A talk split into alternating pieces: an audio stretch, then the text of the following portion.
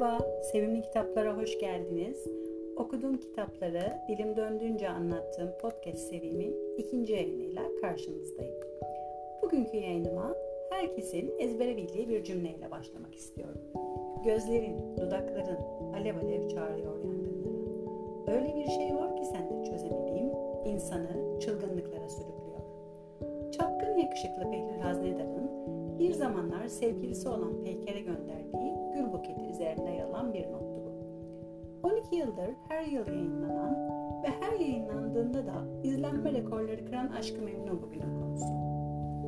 Bu yaz diziyi izlerken ve her gün bir karakter Twitter'da trend topik olurken iyice aklıma takıldı nedir bu dizinin sırrı diye. Evet çok güçlü oyunculuklar var. Evet göze çok hitap eden bir dizi. Seçilen mekanlar, arabalar, tekneler, kıyafetler takılır ile. Ama bunların hiçbiri 12 kez izlettirmez bir diziyi. Herkesi çeken şey dizinin konusu bence diye düşünüp bu yatak aşkı bir kere de okumak istedim.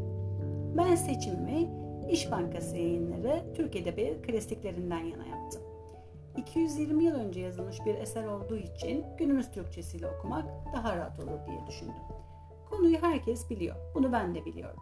Ama benim anlatacaklarım tam olarak kitabın konusu değil. Adnan Bey 50 yaşındadır, eşini kaybetmiştir, iki çocuk babasıdır. Sadece zengin olmasının verdiği güvene dayanarak güzelliğiyle dillere destan 22 yaşındaki Bihter'in eniştesi Nihat'tan ister. Annesiyle arası hep bozuk olan Bihter ise biraz paradan, biraz üvey annelik hevesinden kabul eder bu evliliği. Ama evine de, evliliğine de hiç sahip olamaz. Hep yalnızdır. Bu yalnızlık hissinden kurtulmak için bence kocasının çapkın yeğeni Behlül'e aşık olur.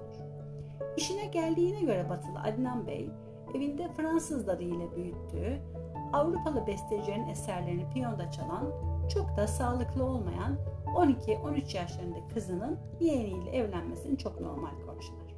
Kitap okumayanlar için söyleyeyim, kitapta Nihal 12 yaşında bir çocuk.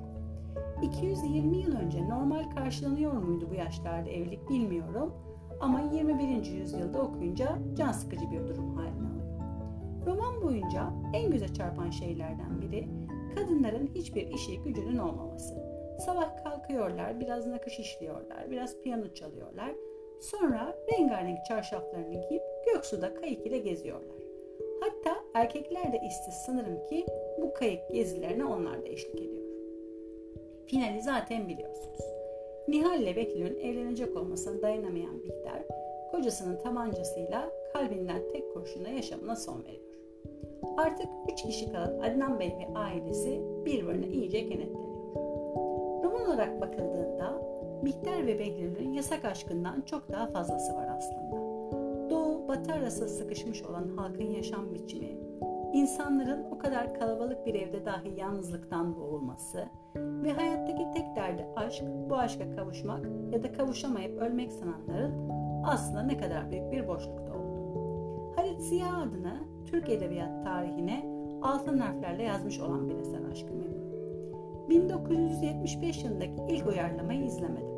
Ancak hepimizin bildiği 2008-2010 yılları arasındaki uyarlama Türk televizyon tarihinin en iyi işlerinden biri bence. 220 yıl önce yazılan bir eserin ruhuna zarar vermeden bu kadar iyi anlatılması, bu kadar yıldır tekrar tekrar izlenmesine sebep oluyor. Umarım keyifle dinlemişsinizdir. Sürçülisan ettimse affola. Bir başka kitapta görüşmek üzere. Hepiniz kendinize iyi bakın.